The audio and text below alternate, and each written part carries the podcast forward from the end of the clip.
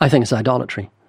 Explain. The image of God is erroneous. They don't see him as being uh, a consuming fire. They don't see him as the one that revealed himself to Moses and said, You can't stand in front of my goodness and live. My goodness would kill you. And that's why God put Moses in the cleft of the rock. God's goodness would kill him. It's like a heinous criminal that's murdered a number of little girls, raped them, and, and then cut their throats. What sort of judge would be passive? A judge that stood, the judge that had a guy like stand in front of him would be furious and bring down his gavel with wrath. And if he isn't angry, there's something wrong with that judge. He should be removed. And his wrath is evidence of his goodness. And God's wrath against sin is evidence of his goodness. And you and I, as sinners, couldn't stand in the very presence of the goodness and the holiness of God because it would spill over like grease lighting and kill us. Wow. When you get a revelation of God's character and nature, that produces the fear of God, and then you don't mock at the hmm. fact of judgment day, you tremble.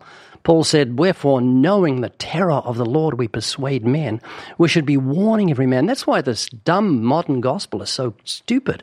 You know, God has a wonderful plan for your life. God shaped vacuum, He'll take away your problems. That's nothing to do with the Jesus that saves us from wrath. Ah. Oh. He's got a Charlie horse in his in his neck. doing it. Am I the only one on the planet that gets cramps in my like neck, It wasn't a shoulder cramp. blade area? Tell us what happened, Easy. You stretched. Was Easy was stretching and he all of pulled a a muscle in his shoulder. Oh, but it's doing weird stuff. Stretching's a waste of time, but I've been trying what it for it is. years. I'll get I'll get it there and also get it in my face sometimes. Really? yeah, I'll yawn and and it'll freeze. I seriously feel like I'm gonna die. You, I'll, I'll never be as old as you. Yeah. you never will, Oscar, actually. you got to catch up.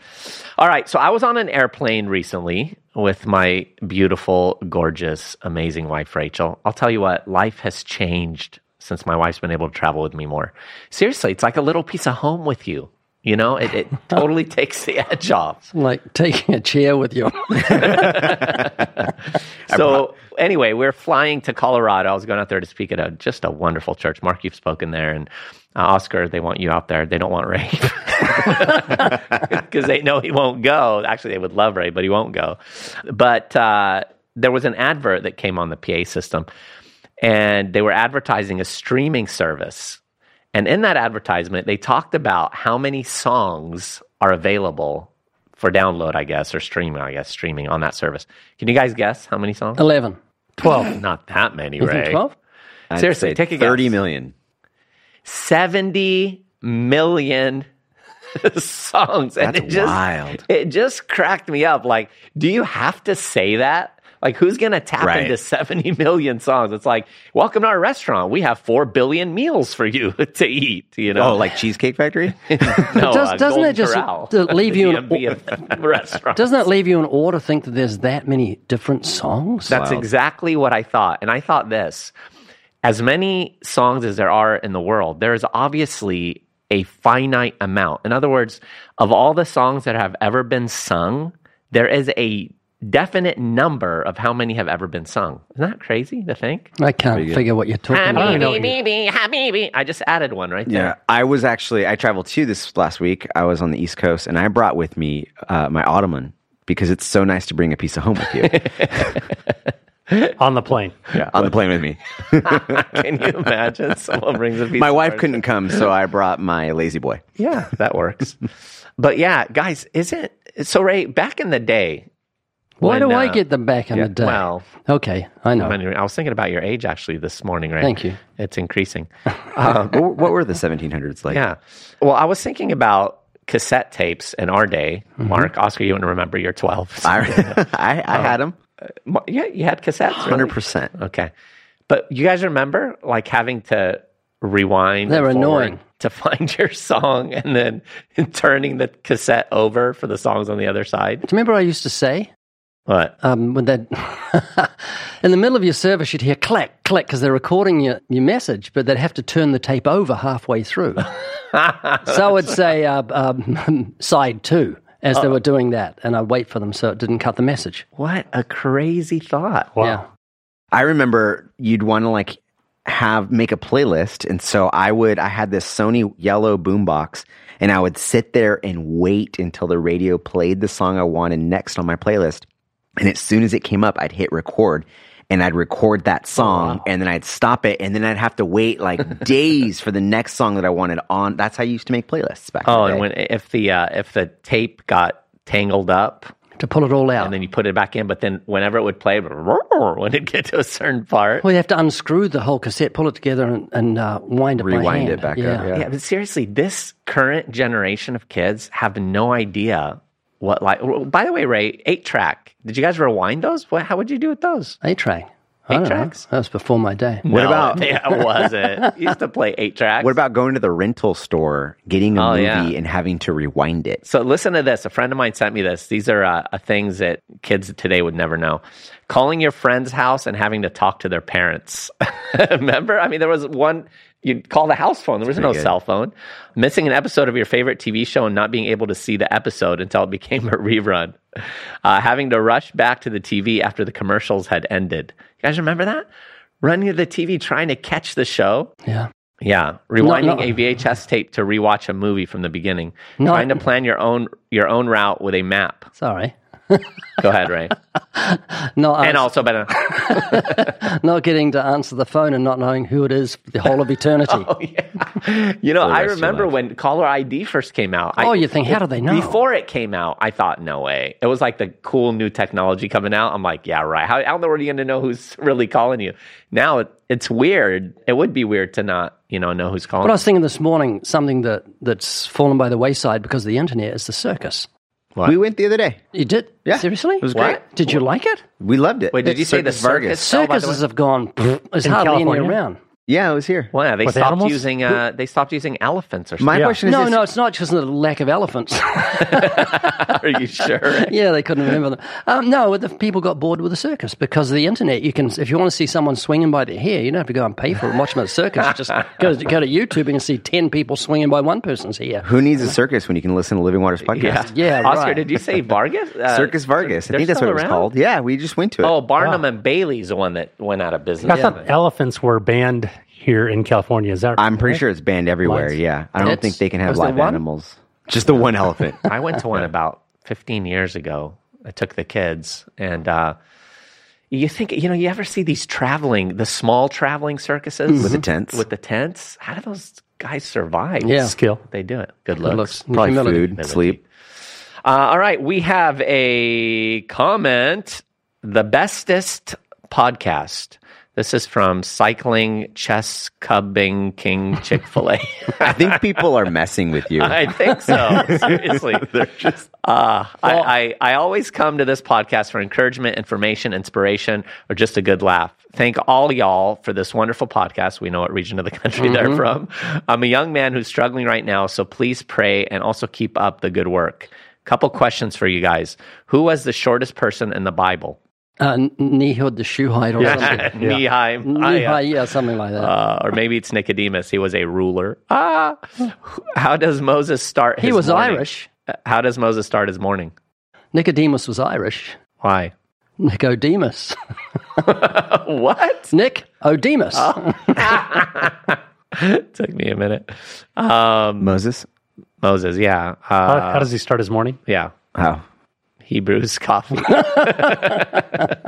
Same one. I do. Thank you, cycling, chess clubbing, chink Chick Fil A. Is there someone named very Bob? If someone was named Bob, you'd mess up their name. I I'm probably sure. would, especially spelling it backwards. Uh, all right, friends. This episode of the the what? Living Waters Living podcast. I was going to say, wait, the master again.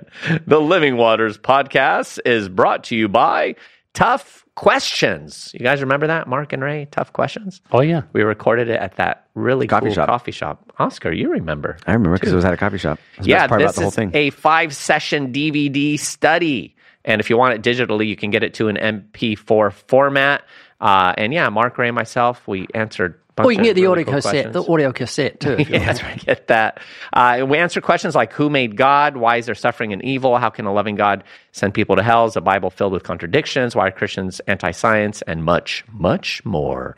So, yeah, check it out. It's uh, five sessions, uh, approximately 25 minutes each. You got three DVDs, all kinds of good stuff, study guide, all that. I thought we had a new catchphrase for our podcast. That's at the end, Ray.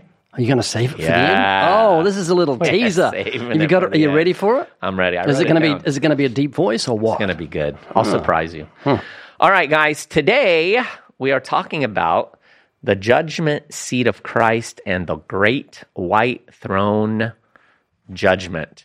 Yeah, these are some pretty Heavy. uh, heavy, heavy things. Ray, I wanted to ask you this. Go ahead. Um, God, well, I don't want to ask you, Ray. I want to make a, I want to make a statement. When we when we look at Scripture, we discover something that most people would never ever want to uh, articulate or say, and that is that God is in reality very, very, very judgmental. And here's where we get that Romans 2 5 to 11. But in accordance with your hardness and your impenitent heart, you are treasuring up for yourself wrath in the day of wrath and revelation of the righteous judgment of God, who will render to each one according to his deeds eternal life to those who by patient continuance in doing good seek for glory, honor, and immortality. But to those who are self seeking and do not obey the truth, but obey unrighteousness, listen, indignation and wrath tribulation and anguish on every soul of man who does evil, of the Jew first and also of the Greek. But glory, honor, and peace to everyone who works what is good, to the Jew first and also to the Greek, for there is no partiality with God. Ah, I shudder as I read that. I shudder too, and I often think of the verse, it's the goodness of God that leads us to repentance, which is right sandwiched in the middle of wrath, because often people are right and say, you don't use the law, it's the goodness of God that brings you to repentance. How do you Don't- explain that, right? I just say oh, that that that's a sandwich wrapped in wrath. Read it in context. Hmm. When it says the goodness of God brings us to repentance, on each side of it is just the wrath of God, which is what we're to preach because it leads us to, to the cross. We don't see a need of a savior until we see we've sinned against God and we desperately need His mercy. Yeah. You know, I, I can imagine some believers who are part of more seeker sensitive, progressive type of modern gospel churches who would be in utter shock to hear a verse or a passage like Romans 2 5 to 11. You know, because really, if you guys think about it, I mean, you're a new believer, you become accustomed to the culture that you're in. You know, I remember one time a friend of mine, as I said, Man, I can't believe God chose me. He goes, Don't ever say that. I go, What what do you mean? And he goes, No, that's prideful. Like God chose you. You know, God doesn't choose people. And I'm like, huh, what? Because I was new really I was starting to read the Bible and I was coming across things that says, Yeah, God, you know, we're chosen, we're elect, we're, you know, so on and so forth. People obviously have perspectives on that within the in the faith, but but again, it's what you're accustomed to. Ray, You've seen you the New Seeker Sensitive Bible. It's got 11 verses. Seriously, right? The pick and choose Bible. Uh-huh. Wait, who was it that, that did that with the Bible? Um, created their own version. Oh, Thomas Jefferson. Oh, I think. well, Adolf Hitler did I was going to well. say Hitler did. He sold 100,000. I've heard you say that, right? Is really? that really real? No, I was making it up. I'm a liar. I don't have any I fear. I don't have That- any fear that's of God. why I was gonna, we were going to see about removing you from the ministry, actually, because you lie. Why'd you make that up about Yeah, he Hitler? sold 100,000. He, he had 12 commandments. Jesus became an Aryan and not Jewish. It's just a real twisted. so he just changed things up? Mm-hmm. And, He was a nut. Yeah, he was. That's true. yeah, I was watching something about him recently. He was crazy. But wait, we were going to say something. About your memory improving? no, were you- Mark, were you going to chime in? Chime in, Mark. What were you talking about, Ray?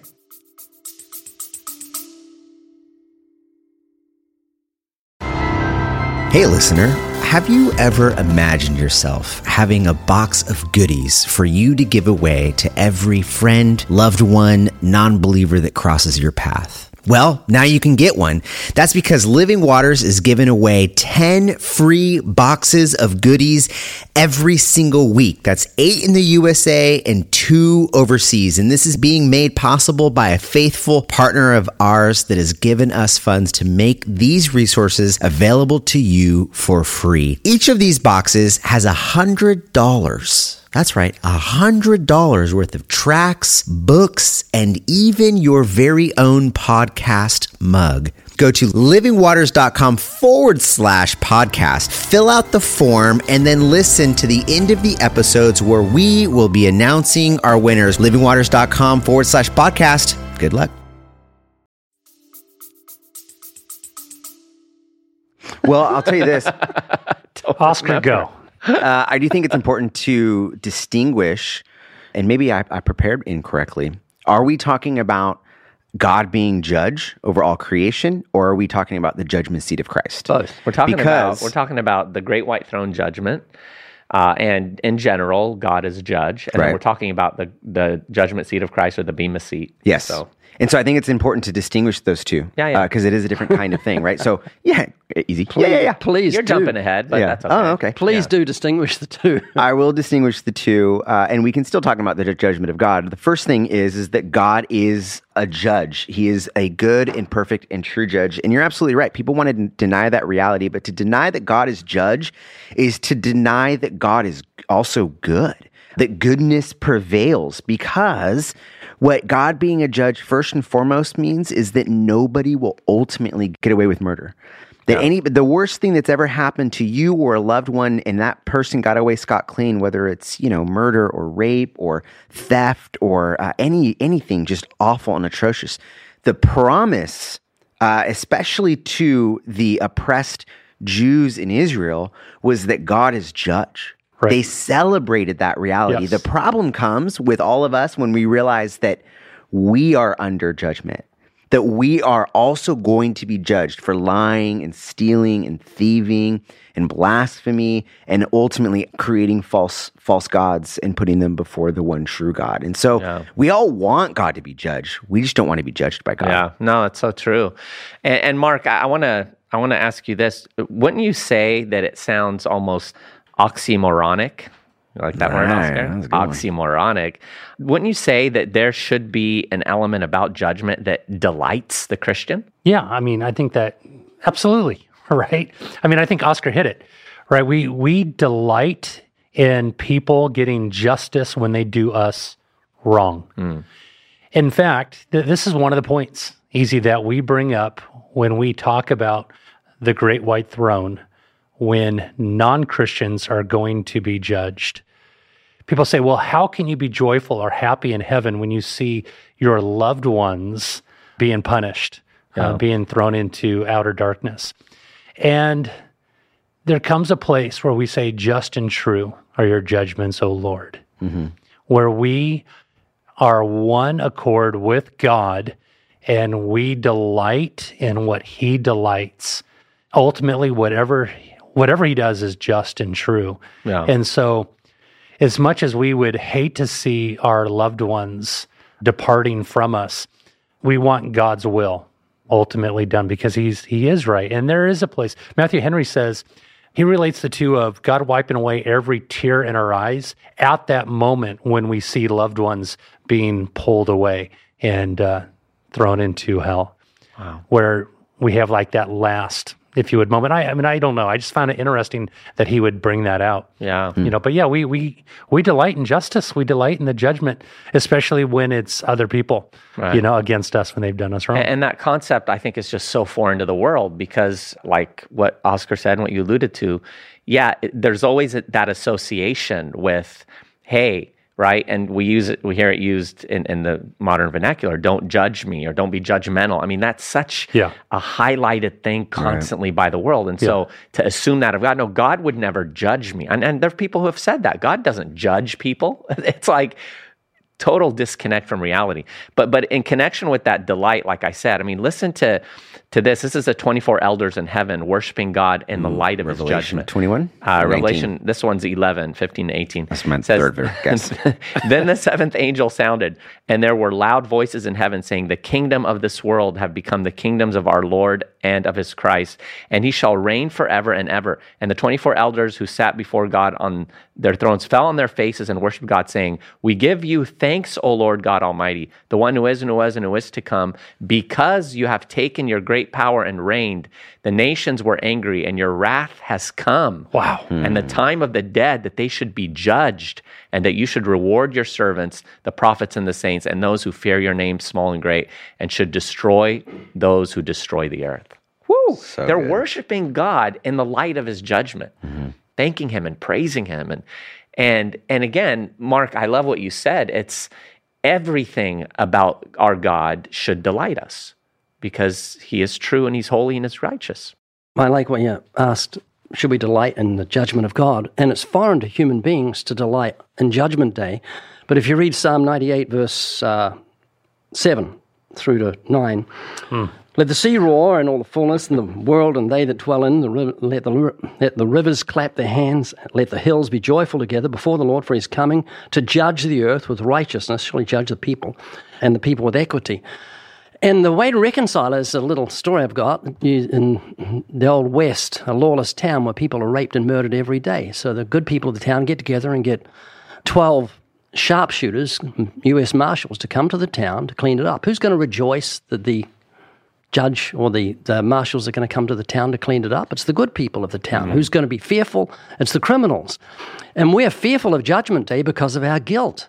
But the Bible uses personification and says the trees clap their hands, the mountains break forth into singing because he's coming to judge the earth in righteousness. And you just have to think of what Hitler did in murdering rapists and people that have tortured other people. We should rejoice. There's going to be a day of judgment, but God's so thorough, Jesus said, God's judgment will grind to powder. Powerful scripture, but when you grind something to powder, you do hmm. a thorough job, there's nothing left. And God says, he warns he's going to judge right down to the thoughts and intents of the heart. And that's why we need Jesus to save us from wrath. Wow. To shelter in the rock from God's goodness. You know, I, would- I would if I was explaining it to a non-believer, if someone was be, would be listening and, and just having a hard time wrapping their heads around the idea that you would collectively, with a group of people, be celebrating the judgment that you'd be witnessing in that situation, I would say that you probably already know what this is actually like. The best example, and it's a very human low example, but the best example that I can think of is the day we all found out as Americans, of course, American context, that Osama bin Laden had died hmm. right? There was a judgment that was placed. Yeah. And Americans rejoiced, were relieved because his his his uh, plans to disrupt our daily living, to destroy our American democracy and our freedom, the things that he had already done for him to be judged and to die, we all recognize like a time has come where the reign, let's call it, of Osama bin Laden, the torture, the torment of him being alive after everything that he did to us on 9 11, that all came to an end. And we celebrated that justice was served. And in that same kind of way, there, when we see God in his final judgment towards the world, we are going to celebrate because death is going to be judged, because sin and evilness will be judged and will be put to death once and for all. And if you're forgiven by the grace of God, that judgment has already been placed on your behalf on Jesus. Hmm. And so you get to celebrate the final judgment of God. Amen. You know, when I'm on the college campuses and I try to reason with the students concerning judgment, I will, by way of raising of the hands, I take a poll. How many people would like to see God get rid of all the rapists and sex mm-hmm. traffickers and murderers in the world? Right. You know, let me just see. And then I raise the hands. And when people don't raise their hands, I go, You're not raising your hands. you know, so you don't care about those things, right? And there's people that just don't want to participate, obviously. Yeah. But I say, How many people would like to see that? You know, and a lot of hands go up. And then I'll say, Well, how many people would like to see God get rid of all liars Whoa. and thieves, right? Those who uh, perhaps have cheated on a test and taken answers that belong to somebody else or cheated on their taxes Did you get crickets? Right. And that's what happens, right? Because our idea of who God should judge Yep. is actually very, very low. Our standard is low. But when we start talking about God and who God should judge according to God's uh, viewpoint, it's very serious. I mean, every idle word a man speaks, he'll have to give an account thereof on the day of judgment. So God will make sure that he judges everybody that lives contrary to the inner light that he's given to every man, woman, and child. Yeah. Well, here's a passage from which we get the white throne judgment uh, truth. Is it Revelation 20? Yeah, now you got it. Revelation 20, Verse 11 12? to 15. Uh, then I saw a great white throne and him who sat on it, from whose face the earth and the heaven fled away, and there was a found no place for them. And I saw the dead, small and great, standing before God, and books were opened, and another book was opened, which is a book of life. And the dead were judged according to their works by the things which were written in the books. The sea gave up the dead who were in it, and death and Hades delivered up the dead who were in them, and they were judged, each one according to his works. Then death and Hades were cast into the lake of fire. This is the second death, and anyone not found written in the book of life was cast into the lake of fire. Whew. That, that's uh man, that, that is such a sobering thought. You know, I listened to Steven Lawson preach a message on the ju- the Great White Throne Judgment, and it made me want to get born again all over again. You know, We're praying for you. Yeah, please. That thought and that concept that he said something that jarred me. The thought of there will not be a single drop of mercy. Whew, at the great white throne judgment of God. Not, Wow. not a drop of mercy. I mean, there is no there's no litigating, no debating, mm. no pleading, no begging. This is the point in which God will completely unleash the fullness of his wrath and the judgment that he distributes. It's like slamming the door of grace. It's all over. Oh, yeah. Yeah. And, you know, sometimes I think of people who used to profess Christ at one time and are now living in blatant hedonistic sin, unlike anything uh, that, that I think some people can even imagine. And I just think, don't they ever stop and think, whoa, like, what if I do really stand before the judgment seat of the great white throne judgment? What if I do give account? What if I die tomorrow in the midst of their sin and, or, you know, or when an earthquake hits or when some kind of calamity happens? Doesn't that make them tremble? The thought of God's great white throne judgment. I had a guy the other day. He said, "I don't mind going to hell," and I I reasoned with him with a dumb analogy. I just said, "We've just had temperatures over hundred degrees in California. Did hmm. you enjoy that?" And it just got, got through to him. That's such a stupid thing that he just didn't like it being up a couple of you know ten or fifteen degrees in California. Made him think about the horrors of hell. Yeah, it's terrifying. Uh, why do you guys think people continue living in that rebellion when they say, "Oh yeah, I believe, I believe that God's real and there's a coming day of judgment"? I think it's idolatry. Explain. The image of God is erroneous. They don't see him as being uh, a consuming fire. They don't hmm. see him as the one that revealed himself to Moses and said, You can't stand in front of my goodness and live. My goodness would kill you. And that's why God put Moses in the cleft of the rock. God's goodness would kill him. It's like a heinous criminal that's murdered a number of little girls, raped them, and, and then cut their throats. What sort of judge would be passive? The judge that had a guy like stand in front of him would be furious and bring down his gavel with wrath. And if he isn't angry, there's something wrong with that judge. He should be removed. And his wrath is evidence of his goodness. And God's wrath against sin is evidence of his goodness. And you and I, as sinners, couldn't stand in the very presence of the goodness and the holiness of God because it would spill over like grease lighting and kill us. Wow. When you get a revelation of God's character and nature, that produces the fear of God, and then you don't mock the hmm. fact of judgment day, you tremble. Paul said, Wherefore, knowing the terror of the Lord, we persuade men. We should be warning every man. That's why this dumb modern gospel is so stupid. You know, God has a wonderful plan for your life. God shaped vacuum, He'll take away your problems. That's nothing to do with the Jesus that saves us from wrath. Amen. Ray, can you? You've done it before, but could you? Could you please quote Spurgeon? That quote that hit you when he yes. talked about the judgment. yeah, and, of and I'd like to quote an old sermon, if you remind me in a few minutes, about our music teacher that was deaf. What's that? Yeah, what would you what will you do when the law comes in terror?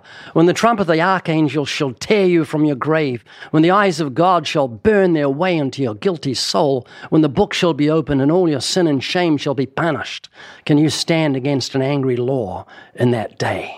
oh man, I wish preachers would. You know, I like don't that. know if I told you I was sitting in a plane with a guy I'd been witnessing to, and I had that quote written out in my Bible. It was typed out. Handed it to him and let him read it for himself, and he went red in the face as he read it. Wow. It just sent his heartbeat up, which it should. We should be terrified. Yeah, I mean, imagine that we we've talked about Jonathan Edwards on here before, but imagine, yeah, hearing what he preached in "Sinners in the Hands of an Angry God," you know, and the the weight of that, Yeah, in his high pitched voice.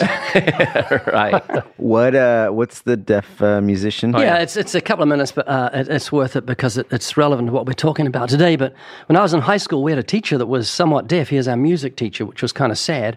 And during music lessons, our guy That's the- actually to his benefit, probably. Yes, yeah. Don't destroy it, Oscar. Um, the guy, the guy was um, partly deaf, and he'd take the guys off for music lessons. The girls would do uh, cooking, and he'd put his back to us and begin playing the piano. And behind him was absolute chaos because he didn't know what was going on. He thought we were listening to Bach and Beethoven, etc.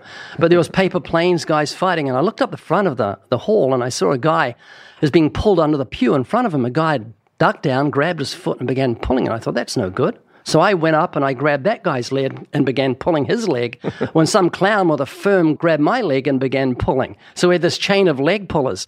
And so I had one free foot. So I thought I'll kick this guy around the face and make him let go. So I did a good kick and looked around and saw it was a principal who'd come oh, in to see what was going on. He'd heard the noise. And he said, Get to my office, the three of you. So we went to his office. And we didn't say a word to each other. We had to wait for 10 minutes for him to arrive. 600 seconds. And he came in, he got a piece of cane three feet long from behind the door, and he gave us two strong wallops in the area designed for that particular purpose. but that 600 seconds, the pain of waiting for the cane was just about as bad as the pain from the cane when it came. it was horrifying, knowing that we were guilty and knowing that wrath was to come. And I say this with all sobriety I can muster. I'd rece- rather receive a thousand canes a day by the right hand of a most robust football player than be in my sins on Judgment Day. It is a fearful thing hmm. to fall into the hands of the living God, knowing that He's going to manifest all your secret sins you know, the ones you didn't even tell your friends about.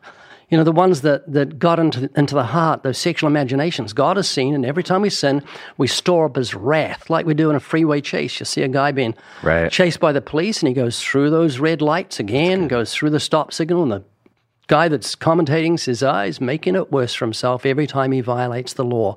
So is the sinner. Man, that's really good, Ray. As much as we run from God, we just pile up the wrath that is to come. Yeah, I mean, the, storing up wrath, that, that, that's a terrifying reality when you think about it. It's adding up. And, and look, God's word doesn't shy away from talking about uh, God's judgment.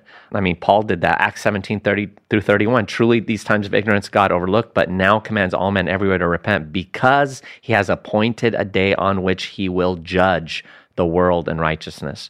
And then uh, you know, I think again Hebrews nine twenty seven. Right? You always you always quote this, uh, and is appointed unto man once to die, but after this the judgment. Yeah, it's an appointment. It's a summons. When you get a summons from the court, you just don't ignore that summons. If you do, you're under wrath. It's very, very serious to get a summons and not show up.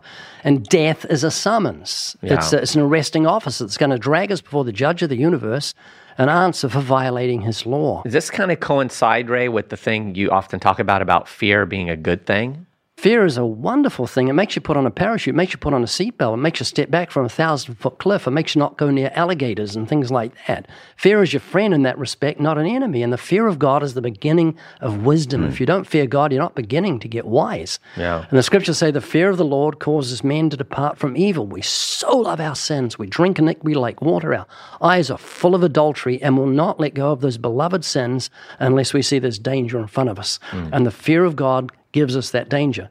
The scriptures warn of the ungodly, they have no fear of God before their eyes. That is, their eyes just go without any fear right to the alligator's mouth, hmm. right over that thousand foot cliff. But when you get the fear of God, it causes you to depart from evil. You let it go mm. because you know what's good for you. You know, Mark, I, I was I was thinking about the thoroughness of God in judgment, Matthew twelve thirty six. But I say to you, for every idle word men may speak, they will give account of it in the day of judgment. Do you think that it, it's man foisting on God? Foisting? Yeah, you like that word? Foisting. Earlier, what did I say? Foibles. Foibles. Foy- I'm in, That the, was- fo- I'm in the oi words. today. No, you didn't say it. You prayed foibles. I've never heard anyone use foibles in prayer. hey, you know, you got to get eloquent in prayer sometimes. That's unbiblical, actually, isn't it? For your many words. Um, Oh, No, I wouldn't. I wouldn't boast about foibles. Where was I now? I, oh, Here uh, comes the judgment foist. on easy. Okay, foist. Do you think it's because man sort of foists on God? Um, Define that. for- Someone, you, sound like, you sound like someone from New York. I got on foist. you don't know what the word foist means? It like to put upon, basically. Okay. On God. You heard it here foist. you heard your voice. I'm never going to get through this question. Because man basically. Yeah, I agree. Yep. Puts on God his his perspective of what he must be like because of his his perspective of man. You know, all oh, that grandpa in the sky, he won't remember everything. Or, you know, they, they take it from a dad who just kind of forgets what his kid did or whatever. Every idle word that a man speak, the thoroughness of God in judgment. like words like foist. Yeah, foist. Yeah, listen, God has a great memory, uh, but he does not need to pull from anything because he knows everything. He is omniscient, uh, scripture says. He knows everything all at the same time and in the same way because he is God. every person will one day uh, stand before God and give an account. And there's different views concerning the coming judgments, but regardless, we need to keep the main things the plain things, right? We never lose sight of the facts concerning the coming judgment of this one who is omniscient and is going to judge the world correctly. Let me give you five quick uh, points here. Number one, Jesus Christ will be the judge. He is the one, right? Every knee will bow, every tongue will confess that Jesus Christ is Lord, believer and non believer alike. Number two, all unbelievers will be judged by Christ and they will be punished according to the works that they've done. And this is what we've read, and this is what you just quoted, E.Z. every idle word. So everything done in darkness is going to come out on that judgment day, and you're not going to try to give a defense because uh, the case has been decided. Yeah. Your name is either written in the Lamb's Book of Life or it's not. Third, unbelievers are storing up for themselves wrath that will be revealed. Everything, everything that they have ever done, that, that is a crazy, crazy thought when you begin to think about it. I mean, try to go throughout your day and keep a record of everything where your mind wanders from the things of Christ right? Uh, but R.C. Sproul said even those good moments where you think you're doing amazing is still falling short of the perfection of God. So we can't even keep complete record. Right. Next, God will give to each person according to what he has done. Number five, believers will also be judged by Christ. But since Christ's righteousness has been imputed to us and our names are written in the book of life, we will be rewarded. So imagine that, if you would, that our sins are taken away from us as far as the east is from the west, and we are rewarded because of what Christ has done. And this is where the motive for our actions come out. George Mueller said, When the day of recompense comes, our only regret will be that we have done so little for him, not that we have done too much, because it's not possible to do enough but it's not about our actions, it's about his action. And now we react to his action out of gratefulness. That's good. I would have liked to have been there when Paul reasoned with Felix Oh, yeah. of righteousness, temperance, and judgment to come. Yes. And Felix trembled. Yeah. I mean, we don't know. We don't even know. It, it might have been just been a quivering lip. You know, it's- you can't really see a tremble, but scriptures tell us he trembles, which shows the place of fear within those that hear the gospel. They should fear. They should tremble at the thought of uh, sinning against God. So they'll flee from wrath and not just experimentally ask Jesus into their heart. Amen.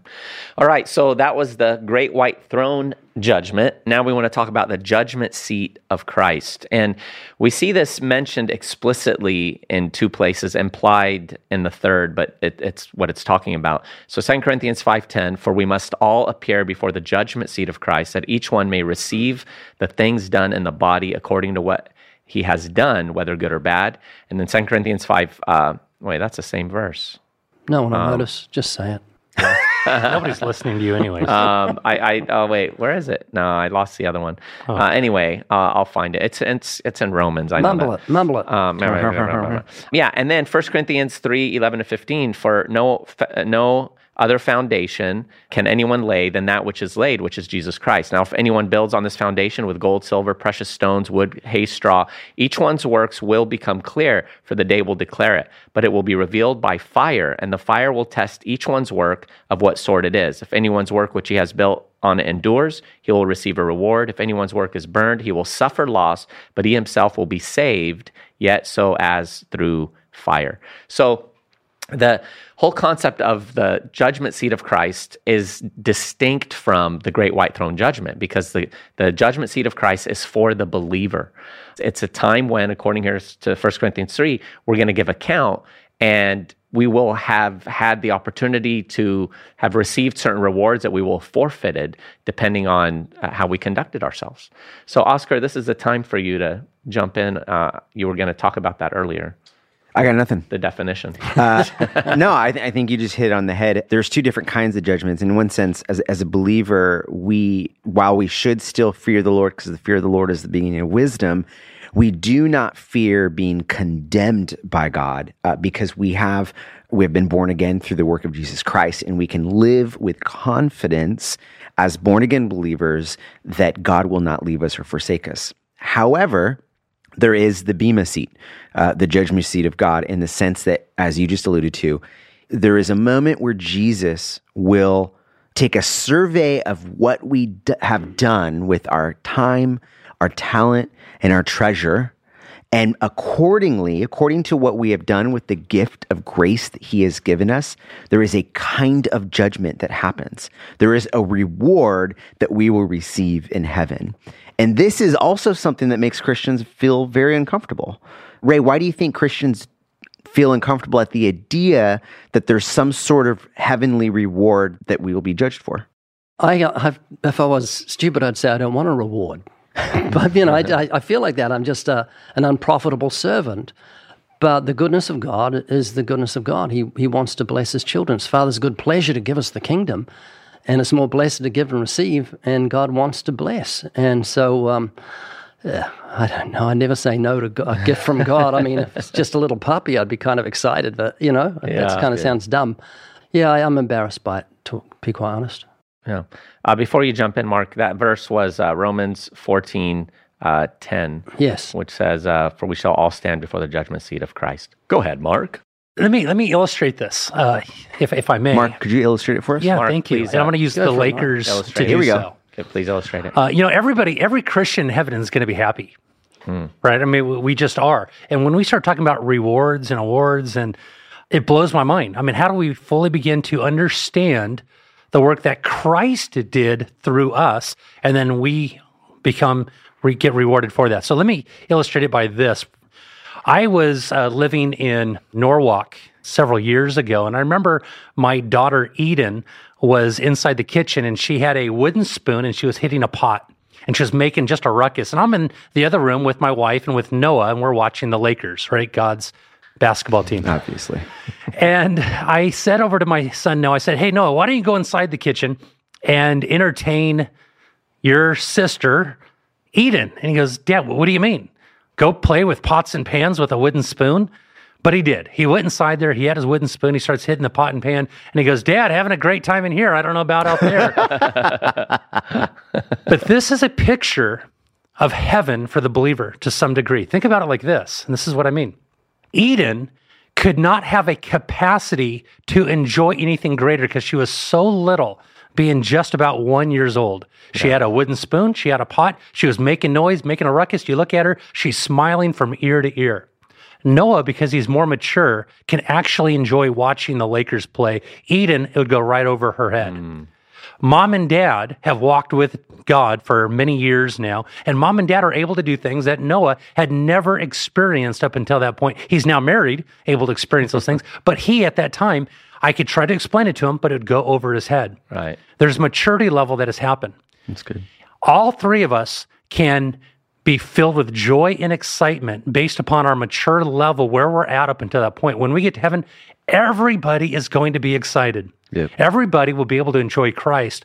But by the basis by which you surrendered to Christ and allowed Him to live His life through you will be the basis by which you're able to enjoy Him to the varying degrees. Yeah. That's good. Some will be playing with pots and pans, and they good to me. won't even no, What's that? Sounds good to me. He'll be playing Ray in the corner of heaven. Yeah, right. Bing, bing, bing. Oh, yep, yep, right. Bing, bing. So there's that idea, right? So people, some people will be playing with like pots and pans, but they won't even realize it because they are at that apex Yeah. of their capability based upon the maturity and what Christ has done through them. That's good. Let me let me add to that by saying also I- I think the way this affects us is it should cause us to question why we pursue good works. And that's First Corinthians, right? Like if we work that anyone has built on the foundation survives, he will receive a reward. If anyone anyone's work is burned up, he will suffer loss. Look, what is my aim to do good works? Is it to the praise of man? Is it to lift up my own kingdom, to be recognized as a great Christian? Then my aim to do good works is right now. And my mm. reward is right now. And I would say that that reward is going to be burned up. I will not be burned up. Right. But that's not an eternal reward. On the other hand, if I have a heavenly aim, for the glory of God is why I do what I do. To receive the idea of Him saying, Well done, good and faithful servant. If that is my aim, then I am storing up heavenly rewards. So see, it, it causes me to search my heart to determine my motivation for pursuing Christ in this life. I could either receive my praise now or I can receive a future praise. And then to add what you said, Mark, and I love it, there's another aspect in the sense that in heaven, there is no envy, there is no jealousy, there is no remorse on missing out. And so there's a lot of questions about what this reward will look like. But one thing we know for certain is that not having it will not make us envious. And right. I love the way Sam Storms in One Thing says it. He says, Hardly anything will bring you more joy in heaven than to see other saints with greater rewards than you, experiencing greater glory than you, given greater authority than you. There will be no jealousy or pride to fill your unhealthy competitiveness. There will be no greed to energize your race to get more than anyone else. You will then delight only in delighting in the delight of others. Hmm. Their achievement will be your greatest joy. Their success will be your highest happiness. You will truly rejoice with those who rejoice. Envy comes from lack, but in heaven there is no lack. Whatever you need, you get. Whatever desires may arise, they're satisfied. Wow. That's so beautiful. Yeah, I love that. And yet, we are here now in the time and place where we can affect that capacity. And the analogies that have been given, it's like, hey, everyone will be worshiping God to the fullness. But what is your measure of capacity? It's like you can either, ha- either have a thimble full of capacity or a Olympic sized swimming pool or an ocean full of capacity. And, and so there is impact. And whatever Christ has for us, like you were saying, Ray, we should want. And it is going to have an impact in eternity. But I love the balance, Oscar, though it's important for us to think we're not going to be there being like, oh man. But we should know with the knowledge we have now that we want to serve God faithfully. Mm. Uh, and we do it out of love. It's not to get those things, those things are connected to Him. They're connected to the giver. There's an element of beauty in that love that God wants to dispense to us, you know, as his people. And friends, just remember, you know, as we wrap up, that, that there is no judgment by way of condemnation for the believer. Scripture makes that clear. I mean, Jesus said uh, in John 5 24 that you shall not come into judgment, but have passed from death to life. Romans 8 1, there's therefore now no condemnation for those who are in Christ. Um, and so it, it's important to remember that. And Ray, I, I just want to close out by asking you what are you most looking forward to when you cross over the threshold of time into eternity? Um, glorified chocolate. Your glorified body, right? Six foot yes, six, six, with a hairy chest. Said in harmony. Well, friends, there you have it. Another a wonderful time of talking about God and His Word. We can't put into words how delighted we are to have you all along for the journey. Uh, it means more to us than words could express. So thank you for that.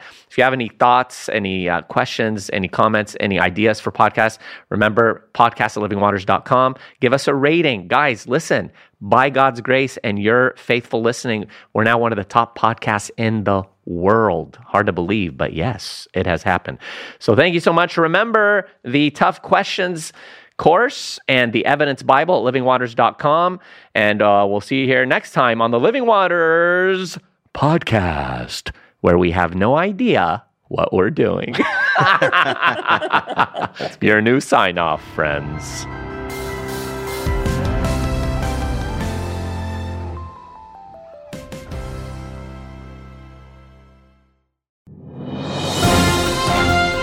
Winner, winner, chicken dinner. I have no idea where that ridiculous saying came from, but friends, we do have winners. Winners for the podcast giveaway. That is the Living Waters podcast. We have Angela from Yucca Valley, California, Yvonne from Crestline, California, Brooke from Clayton, North Carolina, Andrea from Anderson, Indiana, Elias from Pittsburgh, Pennsylvania, Becca from Lincoln University, Pennsylvania, Lowell from Yakima, Washington, Don from Charleston, Illinois, John from Ford, Australia.